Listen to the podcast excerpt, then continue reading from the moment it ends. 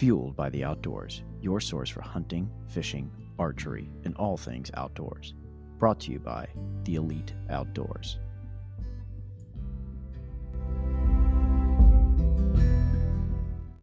Well, one of the biggest things that I learned, especially with like cooking venison, because I don't know how you do your venison, like burgers or anything like that.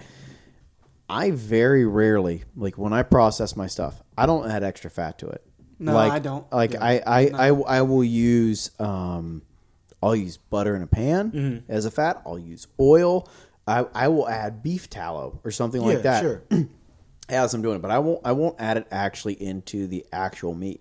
And the one thing that people always say is like it's just not as juicy. It's like like it, Of course it's not. It, it's not like like it. running wild out in the woods. yeah. There's there's literally uh, no fat on these things, Right. And uh, like even even when they're I've had it. rendered deer fat, it ain't good. Yeah. Um, it's it's not something you want to mix in with with your meat on a regular basis. So like when I when I cook a burger, I will put you know I will let it sit for a while afterwards just to let everything redistribute, and you know like like you said, you know add that little bit of butter Yeah. like in Oh, the, in yeah. the pan just to just to kind of give it just a little bit extra Right. because it lets all the di- the um the juices redistribute Yeah. throughout it as well, which is that's part of Probably being wouldn't key. be terrible either to run that, run some cold butter through the grinder with that meat. Oh, man, either that's a before you good do idea. burgers. That's an amazing idea. because then you're gonna mix it in with it, and it's gonna it's gonna evaporate. Obviously, the water is gonna Mm-hmm. evaporate within the butter, but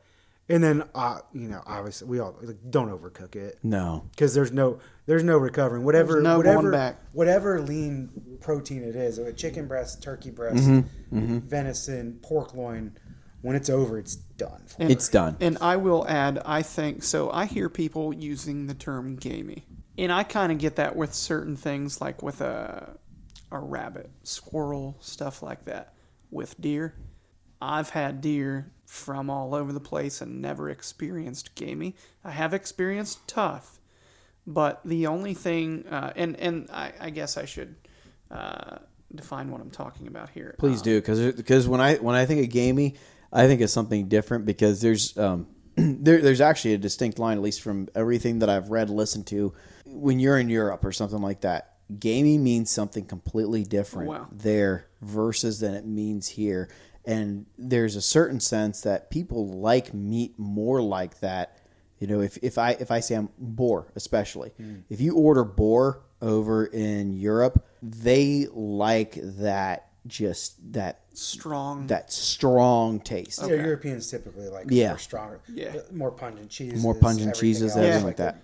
So, so with what I've experienced with venison, um, I hear people talk about getting gamey, super strong venison. So one thing is trimming it up. Uh, there's a lot of Silver stuff- skin. Yeah. Well, I'll be honest. I I don't trim that off when if if we're talking about the same thing, anyways. And I think some people might have different definitions of what silver skin is. But that said, um, I even mixed some of the fat in with the burger, but I also don't do burgers. I do uh, chili and stuff like that. So, um, but with the gamey thing, I think a lot of that comes from uh, people who like a medium well or a well done steak or burger. And when you cook venison all the way through, it is horrendous. Yeah. yeah, sure. It It's awful. tough. It is strong. It, that is what I would call a gamey taste. When I cook it and it's pink or red in the middle, it, I don't care if you killed the thing in Alaska or Mexico or wherever. It's pretty. I mean, you're going to get different variations of taste depending on their food, of course, right. but it's damn delicious. I think Mm-hmm. people confuse different with gaming. Y- I, yes. I agree. Because I agree. People grow up with like, it's no different than people grow up with like a, a McDonald's cheeseburger and then have a fresh ground prime beef and have it Mm-hmm. like, well, that tastes different. Like, yeah, it tastes better. It's higher quality. Yes. But then if you go from a corn-fed steak to a grass-fed steak, Mm-hmm. some people are going to say that tastes gamey. Right. Or it's different. It tastes different. more like the beef should taste Yep.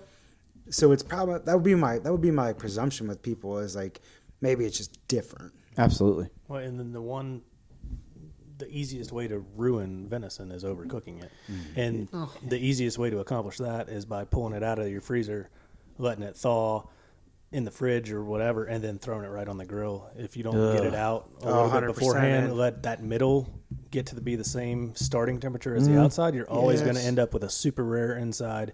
And a burnt outside trying to get that inside cooked to the whatever temperature that you whatever want. it is So- that's a great point like whatever it is like pull pull it out and let it sit on the counter and come up to as close to room temperature as you can Exactly. it's going to cook more even end to end and it's going to cook it's going to cook quicker also Yeah, but it I- just Yeah, and don't try to cook too thick of a, a No. venison steak because you can't cook it longer on high heat without. No, I mean unless you're gonna like do like sous vide or something like that. that would be that's probably a, a great probably be a great way to cook a piece of venison and think about it like under vacuum um, Oh, man, in a- it's- in a water have you done it oh, I, I. I have a I have Oh, a sous vide. Yeah, Perfect. So yeah. that's probably a great way to cook it because you can control. You make sure that the temperature is perfect. Then all you have to do is kiss it in a cast iron pan or on the grill, and then let it rest and slice it. It, it, it, it it's. I wish I used mine more. I, I cooked I cooked a, a couple loins the other night for my parents. They came over and I'm, I told them like this is going to be the most tender venison you've ever had in your entire life. Right. And you cook it under vacuum. You throw you throw everything. This is this is a plug for anybody who really wants one. Uh, uh, you know, buy a sous vide machine. Yeah. I love them. Um, you cook it under vacuum, and then you just throw it in the cast iron. Well, you pat it dry first, Right. obviously. Make sure you do that. But then add your stuff into the the cast iron that you want, and then sear it, and it and let it rest. It will be one of the better steaks you've had in quite some time, And you don't have to babysit it. and you don't have to babysit. you set the temperature, you put it in there, and you do whatever else you got to do. Get the rest of dinner ready, whatever it is. Go about, do your task, whatever you want to do. Exactly. You come back and it's perfect end to end, and you're not going to waste any of the ends. You're not going to have a well done piece on the end and a Exactly. medium rare piece in the center. 'Cause even if you let it sit out at room temperature and put it on a grill, it's not going to be perfectly. Mm-hmm. It's not going to be perfect from end to end. But if you use sous vide, you can get it pretty You damn get, close. you get so close. pretty, So- pretty, pretty damn close. I, I I've got um, which one is it? the Anova, Yeah. and and like just set it to 135. It hit- it hits that. and it'll never go above that. it'll never go above Even that. if you go do whatever, you're gone for three hours. Yep. It's never going to go above that temperature. Well, and and one of the beauties also, kind of moving into another thing that we were talking about was, um, I will actually use my sous vide machine now to can stuff. Oh, nice. Um, you can set it to 145. I made, I want to say pick. I made a pickled asparagus Mm. last year as a Christmas present for a bunch of people in my family, as a Bloody Mary starter kit. And you you get the asparagus, you make your brine, and then you put everything in. You know, after the bath's at 145, you let it sit for two and a half hours. Mm-hmm. You don't have to do anything. And when you're canning stuff, or pickling stuff just in general. Like you make the brine and then you have to, you know, if you want to hold it for long times, you got to can it.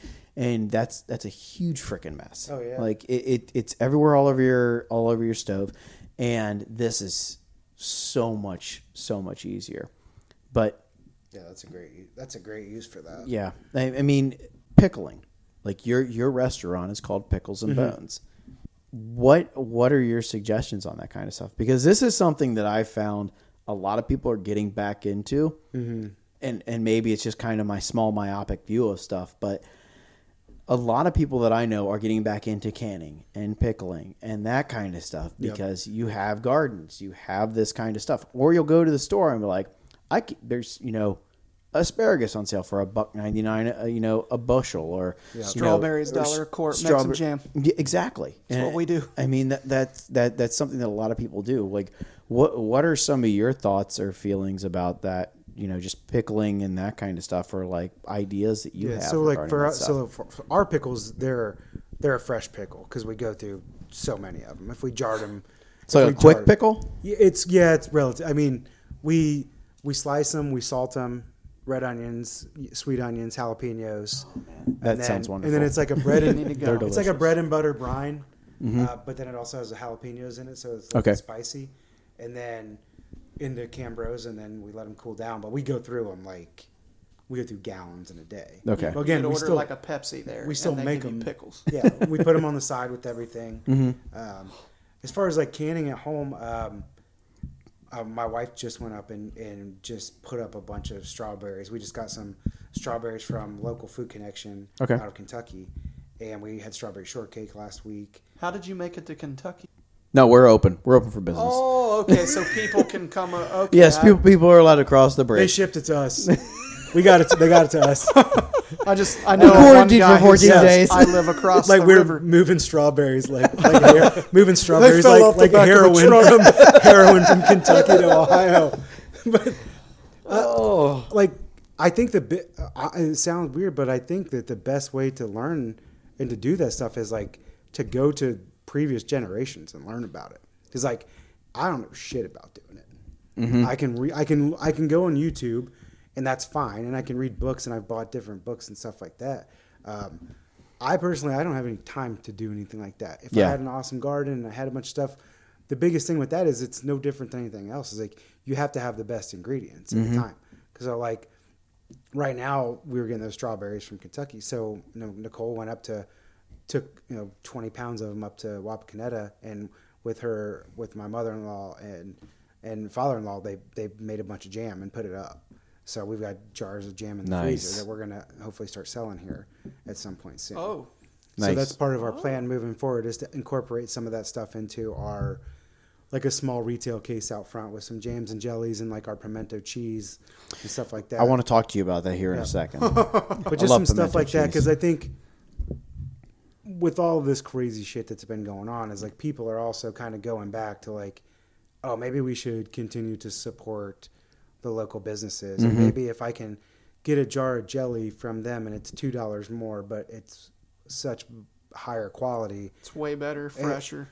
Yeah, so I think, but but you have to have the best ingredients. If not, then you're gonna have again a year from now when you pull those pickles out. If you don't have good cucumbers when you start, It's gonna taste like garbage. Yeah, try whatever it is. Try it. Cut off a slice of cucumber because you will end up with one out of a out of 24 that maybe don't taste that great. Mm-hmm. Discard it because it's going to make everything else taste bad. Same thing with the strawberries. You want to go through and make sure that they're good. You want to make sure the blueberries are good. If we're getting blueberries from Michigan or whatever it is, like just check the stuff out. But when you've got tomatoes coming out, like your options are give them away to everybody, which we Mm-hmm. end up doing a lot in the summer because we've got a tomato. I call him our tomato dealer that brings us tomatoes all the time, and we end up putting baskets out front because he can produce so many of them. Like Mm-hmm. we don't want them to go bad. You can only use so we do BLTs usually in the summer, Mm. but there's such a small window. Like I don't want to eat a BLT in May. It's garbage. you know, it, it's just it's not Right. the same as a BLT in August. No. like it's just not the same. So July and August. yeah, it's just the same thing as with when you're putting that stuff up and you're canning. Make sure that you have the best stuff. It's in the peak of the season, and I think like look look to the past generation. Like, hey, what did you guys do for? How'd you guys put this? Like, I know my mom knows how to do it. I know my mom can do it. My mother and father-in-law are amazing. They save seeds. My father-in-law has the best garden I've ever seen in my entire life. Like we, you know, we found this German Johnson tomato that we really like down at farmers market in Asheville. The next year, my mother-in-law grew it, and we are like, "What? Where, where'd that come from?" She's like, "Oh, it saved the seeds." Save the seeds from the tomato that you gave So us. So it's an heirloom then, Yeah. huh? Mhm. I Yep. like that. My uh yeah, my 88 year old grandmother taught me how to can. We put up green beans and Right. salsas and all kind. We do a little bit of pickles, but Yep. um, they don't seem to. So if if they get to a certain point, they don't. The the quality isn't there. Yeah, Uh, a couple months down the road is about all we have with that. But um, I, I do agree, though. Uh, and for those that have not had good, fresh, actual canned jams and jelly, try it. yeah, oh, yeah. yeah, it's I'm- night and day.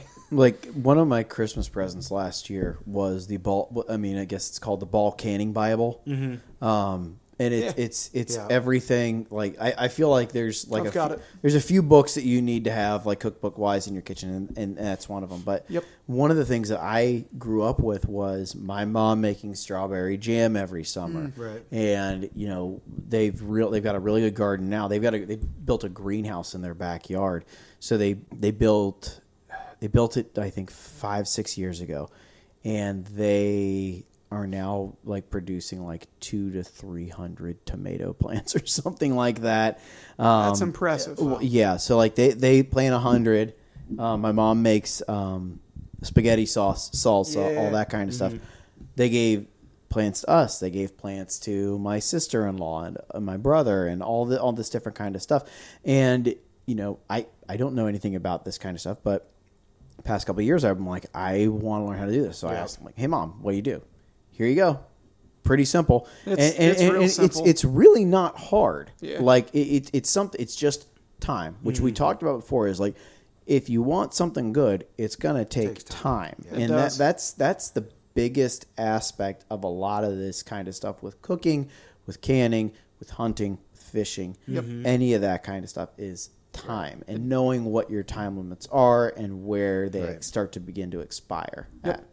I Yeah. agree. Hundred percent agree. So let's kind of dive into some firewood here. Uh, what woods do you cook with, and how in the living hell do you stay stocked with firewood? So we've got a we got a wood guy. A wood, Okay. We got a wood guy. I got a wood guy. got a wood guy, and he actually sells firewood to other people at whatever. And uh, but he, uh, when we were in the trailer, actually way back in 2015, stopped one time and was like, "Hey, you guys need wood." And it just happened to work out that awesome dude, and I call him up, and he brings us a dump truck, basically a dump truck full of wood, and drops it off out back. So when we started off, we used maple because it's everywhere. That Sure. was that was good when I came out of our backyard. and Burns was pretty like, hot, yeah. too. It burns. The thing about that is it burns hot, but it burns really quick. It too. does, It burns yeah. up fast because it, it's light. It's Um, easier for me to control the temp with maple than oak Yeah. so far. And right now we use right now we use mostly red oak and white oak, Okay. and it's just kind of a um, we kind of transitioned over. I mean, we still use some maple now and then too, um, but we just kind of transitioned over to what was more readily available. Sure. So it's kind of like, you know, in in Texas they use post oak because that's what's down there. Like down south they use pecan wood because that's what's down there. Yeah. You know, we use red oak and white oak and maple because that's what's here.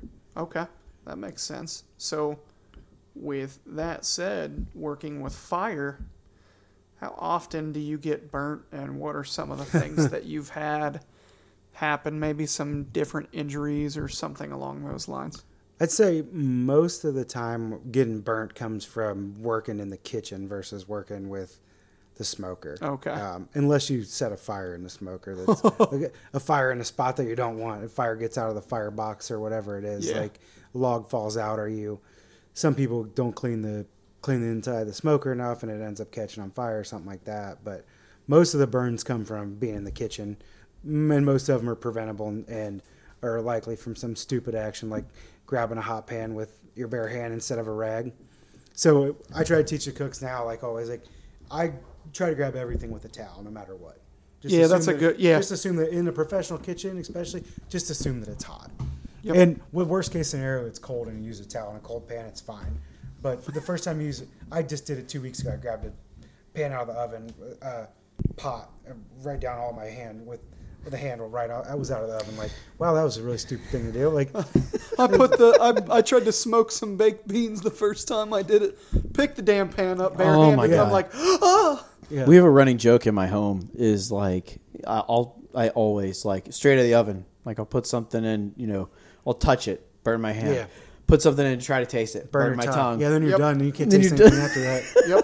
Yep. 18 hours of smoking, and then you took you, you cut a little bite off the end, you burned your tongue, and you let all the juice out of the of the piece of meat that you just smoked. Yeah, yeah. It's a professional cooks do stupid shit too. Oh sure, I, I'm sure. It's you, never you, ending. You cut yourself much? Not as much. Uh, m- most of the injury, most of the cuts come with people uh, cutting pickles on mandolin. Oh. So I would have, I'd advise anybody look in a professional kitchen if you use one of the um, plastic guards that goes on there, like the safety guards, we're gonna laugh at you. It just it's just what happens. Technically, we probably shouldn't. Technically, we should probably say try to be safe. But like at your house, when you're not used to working with that, if Right. you're gonna. Here's what I would say: Don't buy a mandolin. it's a death. I literally You're put mine in the yourself- basement the other day because you're I gonna cut yourself. And a couple a month ago, we bought two months ago. We bought a new food processor, and don't use it very often. Um, it had a blade on it, the stupidest design I've ever seen. The blade for slicing, you could flip it on both sides. It had a blade on either side. So this side, you put in this side, it sliced quarter inch thick. You flipped it over, it sliced eighth inch thick, eighth inch thick. So either way, first thing I did is sit on the counter, and reach down and just put my finger right through the end of the blade about one minute before we're getting ready to open. Like, Oh. so it's that's the most of the stuff that happens on doing something stupid. Sure. Like, oh shit, I shouldn't have done that. Oh, I shouldn't have grabbed that. Mm-hmm. Like it's it's usually not like the big. I I know a guy. I saw a guy one time drop a aluminum foil off the counter and try to grab it and take aluminum Take foil, foil right between between his his thumb and his forefinger. If it's fallen, don't touch it. Whatever it is, hot, cold, sharp, just try and get out of it. That's the biggest. Is like if it falls off, just let it go. Because as soon as you try and grab it, there's nothing good that can come from trying to grab a falling knife. That's like one of culinary school 101. One of those, and like it'll still happen. Like now I say that and I'll knock a knife and I'll try to catch it because I'm an idiot. But that, that's usually like where the where they come or like or like the the newer guys or newer girls or be they're not used to the heat in general. Mm-hmm. Like you're f- flipping a burger a, a burger bun over and it splashes the lard and it gets on your arm. Like to me, I not just you just get used to it. It's no different than working in a hot kitchen. Like you get Right. used to the temperature. A normal person comes in and like, holy shit, it's hot back here. Like, yeah, I, I guess. I mean, it just seems like that's the way that it is. Sure, mm-hmm. it's always been since I was 15 years old. Like you get used to it, but a lot of that kind of stuff is just like more experience in your body. I think more more or less getting used to conditioned to like, yeah, I'm gonna be hot all the time. Yeah, I'm gonna splash grease on my hand. Like it, you just kind of get used to that Sure. stuff. But when you're just starting out, when that happens, like it, it's like something that's never happened to you. But grabbing a, a 350 degree pan with your bare hand, if it's never happened to you before, it's it fucking hurts. Oh, It yeah. does. It, it, it really sucks, and you sometimes you can lose sight of that as like an old. I would say like I got skin like a rhino. Like I'll, I'll like nick my finger and then it's healed the next day. Like heal like Wolverine. Like no big deal. It's fine. um, but you know, yo- younger people I know like just be careful, man. It's hot. There's hot stuff. There's sharp stuff. Like, but that's also the cool part. Yeah. Everybody Yeah. likes playing with knives. Oh, yeah. Everyone likes playing with fire. And it's that's why a lot of people draw people into being cooks. You Yeah. you bring that up, and uh, one of the things that my buddy Will always tells me um, when it comes to hunting and fishing, and you know the people that are way way down the rabbit hole, Yeah. the people that love it a lot and want to be really successful, get comfortable with being uncomfortable, Yep.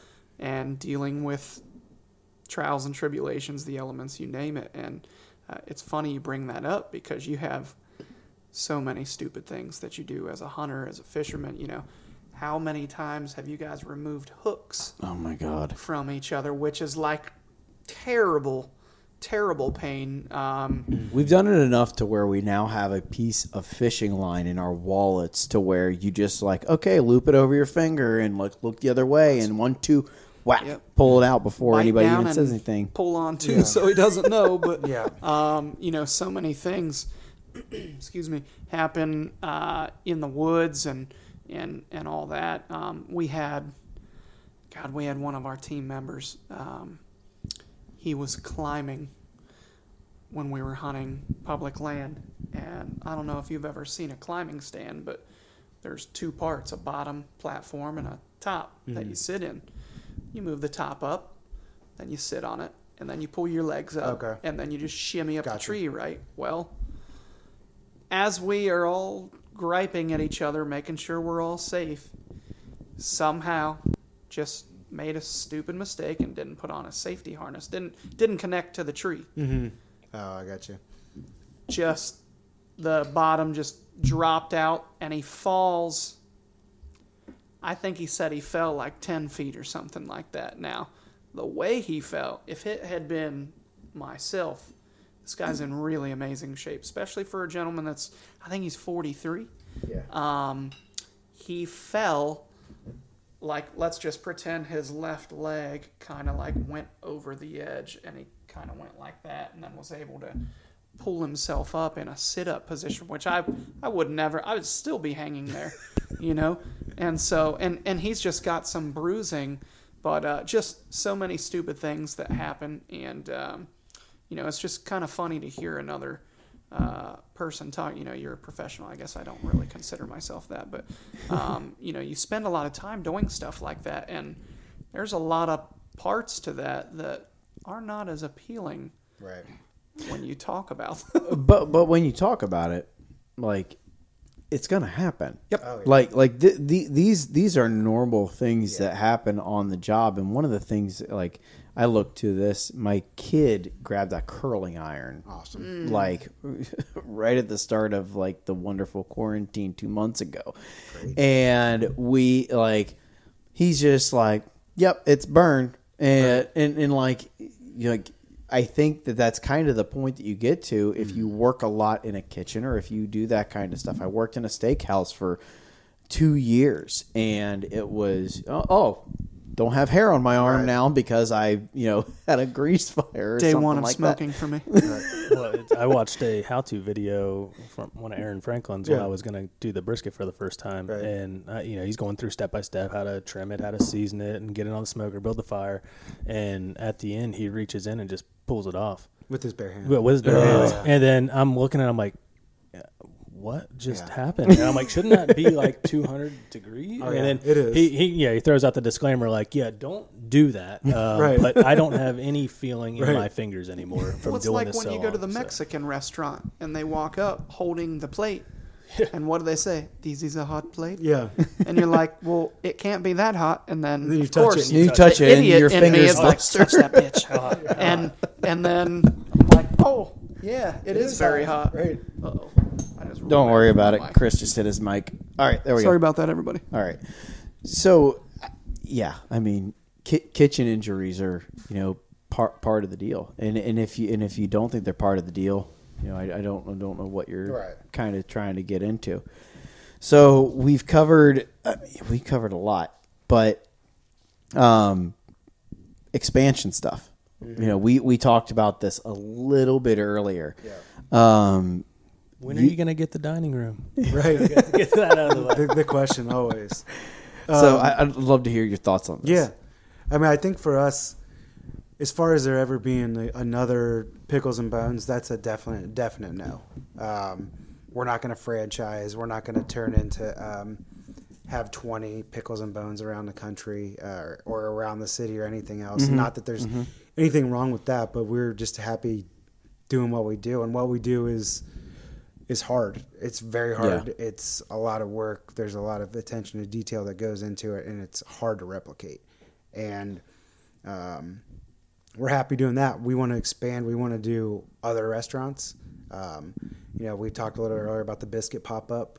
Um, we would definitely like the biscuit pop up to turn into um, something more permanent in some capacity. I Um, like what I'm hearing. yeah, whether it's at Pickles and Bones or whether it's another place, you know, we talked about expanding into a dining room next door. Uh, that's something that could still be on the table, but for right now, doesn't really seem like a great time Yeah. to, for for restaurants to be adding dining You, room you, space. you have to be in. So, I mean, you're you're one of the few restaurants uh, where you know you di- you didn't have that issue, man. Yeah. I'm I'm so happy about that because that that has wrecked people, and Yeah. it, No, I just thought, well, shit, it's business as usual for him. Yeah, for us, you know, for anybody that, that's never been, you know, we're carry out only, carry out and catering only. So, and we will always ever have been. We've never had any indoor seating. We have three picnic tables outside that are appropriately distanced apart.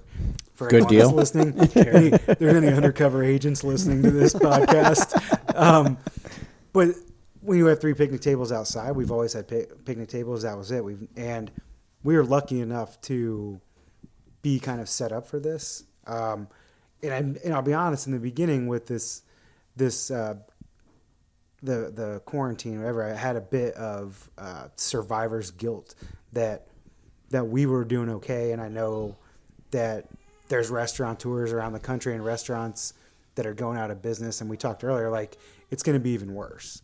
We're just scratching the surface on what's ultimately going to come, and that is ter- It's terrible, man. Like it's not. I'm not. I'm happy to be busy. I'm happy to be doing. The business has, has stayed. Right. We've ne- we haven't had. We've actually hired somebody since then. Um, you know, and we're still always looking for good people.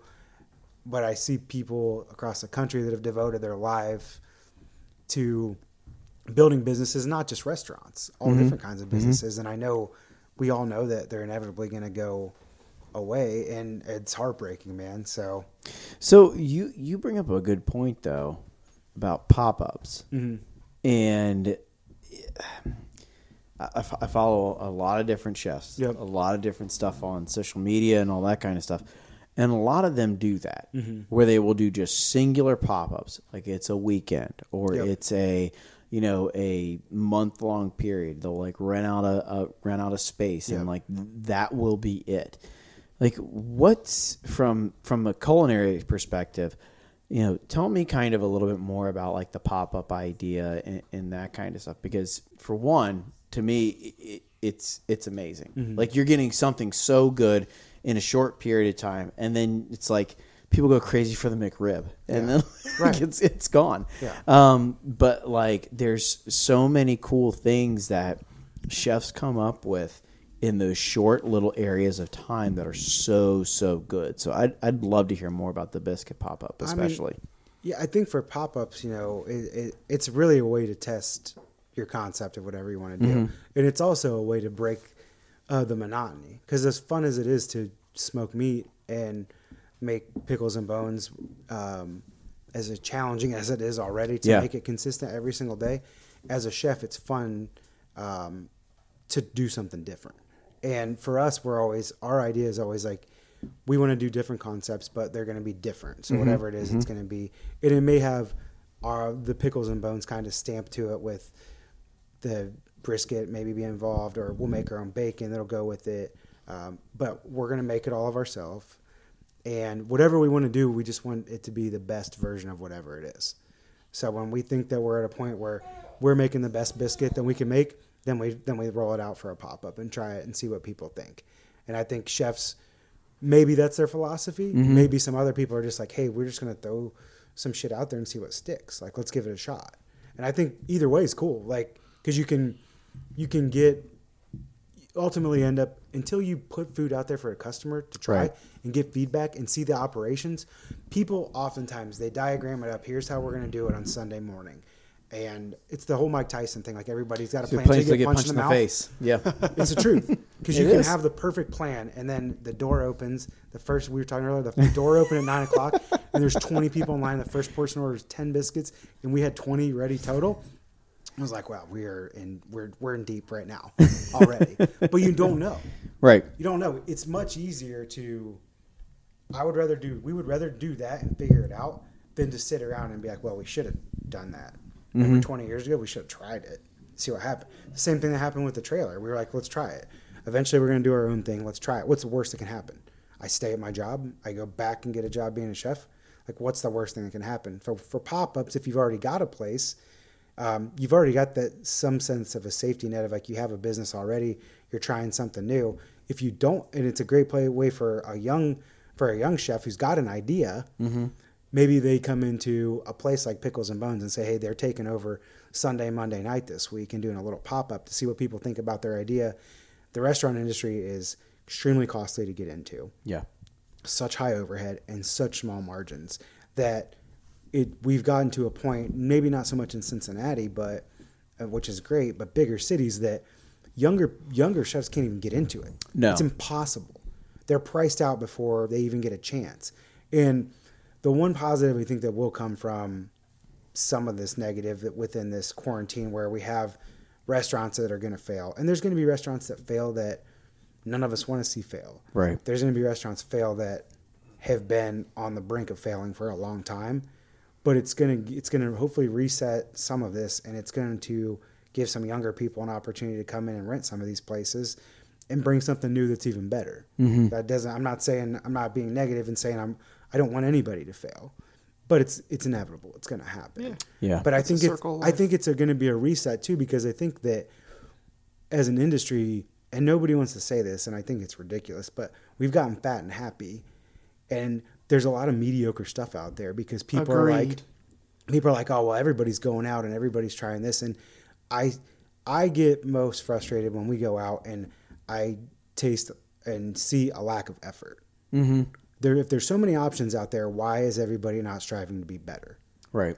And I hope that this reset is going to make people. I'm not saying work. I'm not saying everybody's got to work 24 hours a day. That's not what I'm saying. But everybody can do a little bit better job. I think. Well, I, and you and I've talked about this, Chris. Like that that that's a huge thing. Like you, put in the effort. You're gonna do better, Mm-hmm. and like just be better at what your Who particular thing be? is. me- I don't understand why anybody would want to get up to be mediocre. It- it- No it- idea. exactly. Why would you get up in the morning to go and uh, accomplish me- mediocrity? like you want to go in and you want to say like this this is the best thing that I can put out This is there. the best we can do. This is the best we can do, and this is all that you know. I'm putting my effort into. You know, th- there's there's plenty of restaurants, you know, here and elsewhere that you can go to, and like they're good, they're good restaurants. Like, don't get me wrong. If I go somewhere and I ask a local, or if I ask somebody like, give give, me the best place, and they're gonna give you a place that is not you know a chain. They're gonna give you a place that's the not like multiple places. They're gonna they're gonna say like, go here. You know, make sure you're there early because when the food's out, the food's out. it, yeah. Um, or you know they make they you know if you go to you know Italian or Chinese, they hand make all the noodles Right. or or anything along those lines. You know, it, it's it's one of those things that you want to strive for quality because a, a, as much as we are creatures of habit, we all really like great, great things. Absolutely, and I, I also want to spin off what he said, talking about people being afraid to say things. Um, don't be afraid to call people out on their quality. Uh, I'm not going to mention the name of this restaurant. They're not open anymore. They're not open anymore. Somebody was right.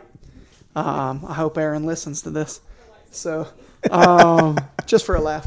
But um, uh, I'll talk about the place with you after we, we go off air or whatever, stop recording. Um, but I, I went there and this was such a highly touted restaurant and the owner talked about how great it, it was at our table and the waitress and they've got best dish of Cincinnati or something and I'm like, well damn, this is going to change my life. I was so I've never been pissed off at a restaurant other than like if somebody like I had a uh, a lady spill spaghetti sauce. She dropped a spoon on me and just got spaghetti all over my new shirt and I'm like, "Well, that sucks." And she didn't she like she didn't even apologize or anything. That was the crappy part. Mistakes are made. I get that. So, but uh, I, I don't ever remember being pissed about leaving a restaurant that wasn't like a steak and shake at 2 a.m. um, until then. And I, I was just like heartbroken that that could even happen at a nicer place. So uh, I think pe- holding people accountable is, is kind of important too. Uh, being in the um, you know the time that that we're in, you know, and, and, and it is kind of cool to hear you talk about that. How there could be some new and interesting things that that come along that we might not even know about Yeah. yet. So kind of neat. Exactly. Exactly. So, so let's talk. Um, let's talk a little bit. Uh, everybody obviously knows that we're in this weird time. We had this COVID stuff, and you know everybody has their stance on this quarantine and the mask wearing and the COVID and you know uh, all that. And you know, just to preface this, everybody calm down. Um, but I want to ask Josh when when you guys are putting these masks on, um, can can you explain why you're wearing that mask? Because I think I, I see a lot of people that are sort of shaming people that wear masks in the businesses, people that are wearing masks in stores and all that. And uh, I just I want a restaurant owner's take on this whole mask thing and re- really the situation in general, if you don't mind. Yeah, I mean, for us, obviously, um, we've been lucky to be able to be set up to handle it. Um, I think that the whole thing has been quite confusing on how information has been has been relayed to us as business owners. Sure. And most recently, um, within the last few weeks, we've just got some more what I would consider more concrete direction, and that's like direction as far as like, look, if you need to wear masks, um, the health it's mandated. It, the health inspector will be looking. They're talking now about undercover people going out and checking on places having masks on. Um, Now that being said, with if you've got individual workstations that are so far apart, people can't have you know people don't wear masks. But the expectation is if people are working right next to each other, obviously anybody working with guests um, out in the front have masks on. I can tell you that wearing a mask in a kitchen when it's already 100 degrees is an uncomfortable um, situation. There's not, and it's not even just a mask. It's just kind of like have a face covering. So it could be a bandana, it could be a mask, it could be. Uh, all I can speak on really about this is that I promise you, if you go to quality restaurants that you the, the people care they are cleaner than any place that you've ever been before. Agreed. Mm-hmm. We put more time and effort in and always have. And anyone that cares, especially a small business owner who knows how all it takes is for one person to have a bad experience, whether mm-hmm. that's a bad experience from a cleanliness and sanitation or a bad meal. We pay attention to everything. We, we clean everything. We sanitize everything if you go to a re- I can I, one one telltale sign I can always recommend is if you go to a restaurant, go pop in the bathroom and take a look. Yep. If the bathroom's not clean, I would advise you should probably let because that just means to me that there's a lack of attention to detail. Now, if there's a couple paper towels sitting on the counter, that's one thing. But if it's apparent that the bathroom hasn't been cleaned and isn't getting cleaned regularly, mm-hmm. guess what? New COVID 19 guidelines aren't going to change any of that stuff. So if you felt sketched out before about a place that you were going and you were like, eh, I'm not really sure, um, but I can promise you that any of your places, you know, um, Paul and I from the governor, we had this conversation recently. Like we we take such great attention to detail for everything. All we want is everybody to be safe, man. Sure. We we preach and have been from the beginning. You cough in your elbow. That's something you learn when you work in a kitchen from the beginning. You wash your hands always. I think that some of the information has been a, very, a big challenge for a business owner to try to navigate. But for us, we do we, we're following whatever's mandated to us, which is for employees to wear masks, and we wash our hands regularly. We sanitize regularly. The people in the front of the house, if they're not taking orders, they're sanitizing the door handles. They're cleaning the computer screens off. You know, high touch areas where people are going to go. Sure. But I think everybody that's out there, you know, I, I, I I'm not. All I know about is cooking food. That's it. But I also know how to be a good human being. I know how to be respectful of other people. I know how to be respectful of their space. So, I didn't. We didn't cough on anybody before with intention, and I know that that's something now that we're we're focusing on. But like, I think that there's a certain level where we can be adults with each other. We can still function like human beings and be respectful of people that may have underlying issues. Mm-hmm. But as a business owner, we follow what is directed to us to always make sure that we are compliant with whatever new rules and regulations are. There's some new um, safety training that all of our employees have done, videos supplied through ServSafe, um, which is a, like a, a organization that does like a, an an overall um, sanitation course that that um, the person in charge is required to do in all in all restaurants. So Yeah. They and they've provided some new safety stuff, and all of our employees have done that. So, um, most recently, I think that the health department has done a better job of providing some more concrete direction for everybody to be able to follow. So, Okay. Good deal. Good deal. Good answer. what else you got, Rick? Um, lean meats. Mm-hmm. I know you mentioned earlier about like threading stuff in, kind of the French technique of that kind of stuff. Is there like if you give like one like key thing, and I have a I have a second question that I want to ask too. Okay. If you could if you could give one key thing in terms of smoking a lean meat, what would you what would you kind of impart upon somebody? I would say whatever it is, don't overcook. Don't don't don't overcook it. don't go high heat. Um, Low and slow is better. Go low and slow, definitely for for sure. Just because I think they're probably stay out of the middle. Either go like super hot and fast and get it over with, um, or low and slow. But don't sit in that don't sit in that middle range because there's not any fat to render anyway.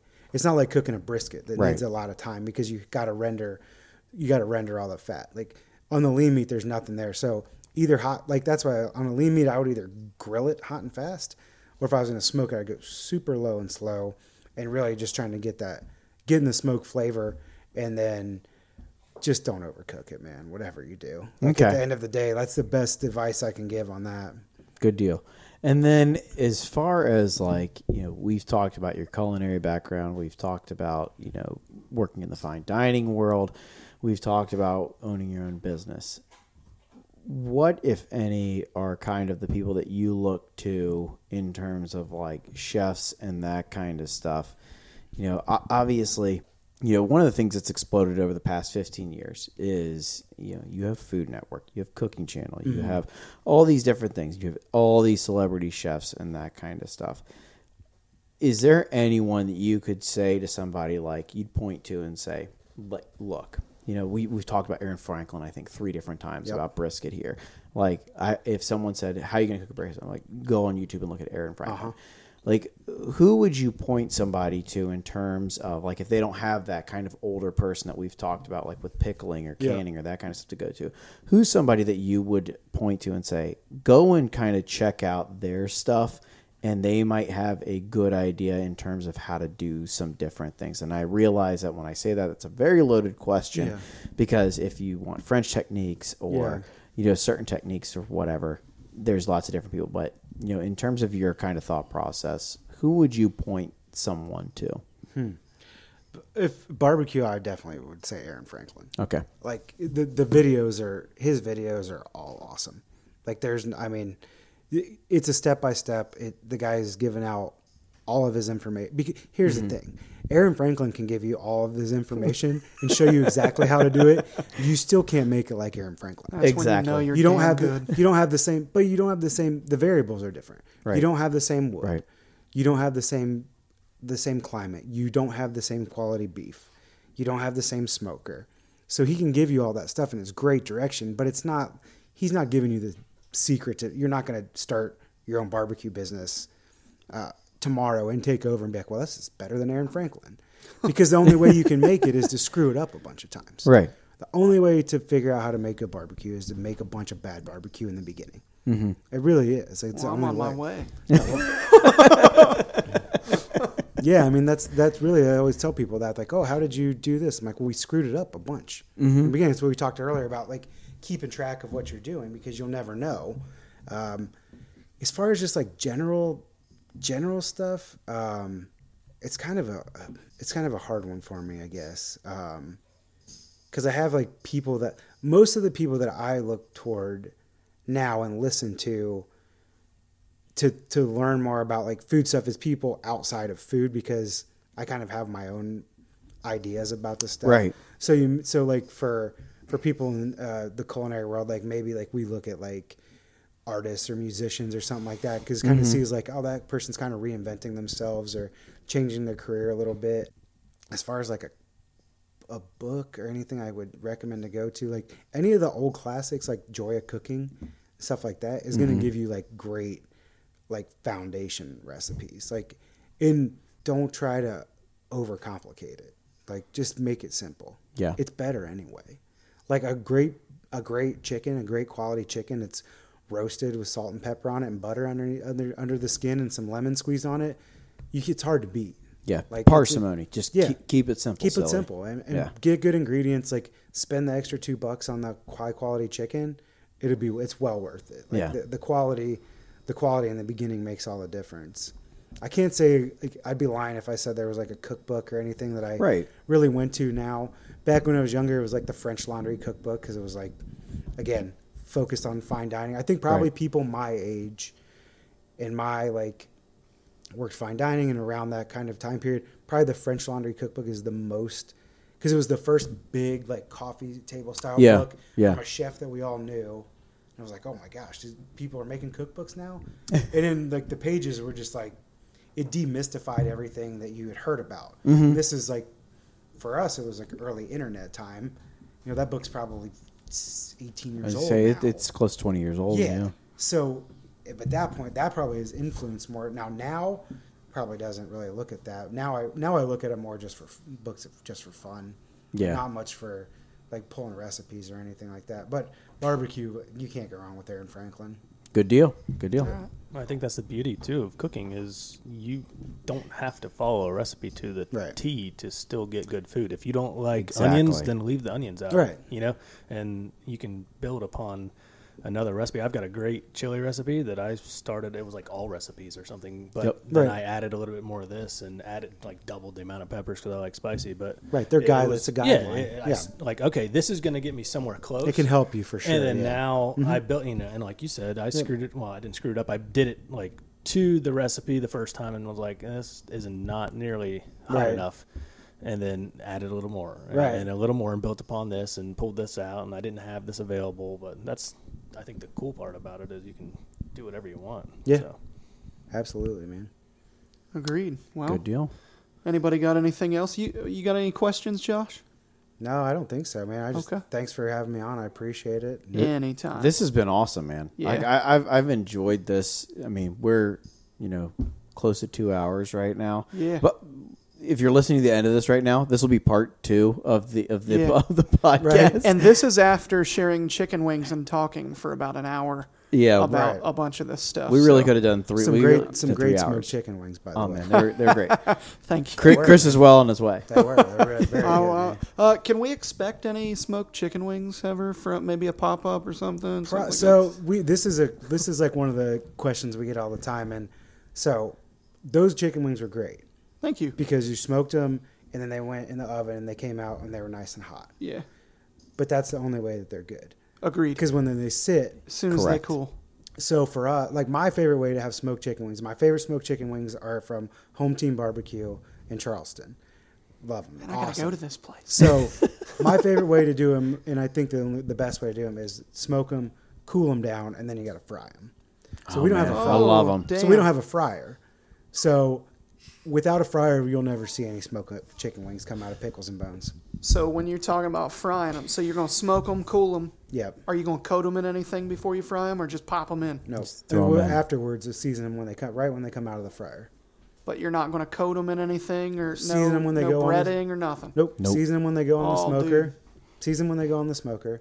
When they let them out, when they come off, let them cool, and then just go back in the fryer because you're just gonna crisp them, this crisp the skin up, and then heat them through, and then hit them with some some barbecue seasoning, whatever whatever you like, right when they come out of the as soon as they come out of the fryer. They got to be seasoned as soon as they come out. Just like Wow. French fries, they gotta you gotta season them as soon as they come out. Yes. But just like French fries, if I you come and picked up a dozen chicken wings from me, and you drove 25 minutes back to here, They're, not, soggy and don't they're get not going to be. It's not going to be what I want you to have. So this kind of ties in. It's the same thing. This if we can't do the best your- version of it, then we don't want to do it. That kind of reminds me what you're talking about Yep. with like the.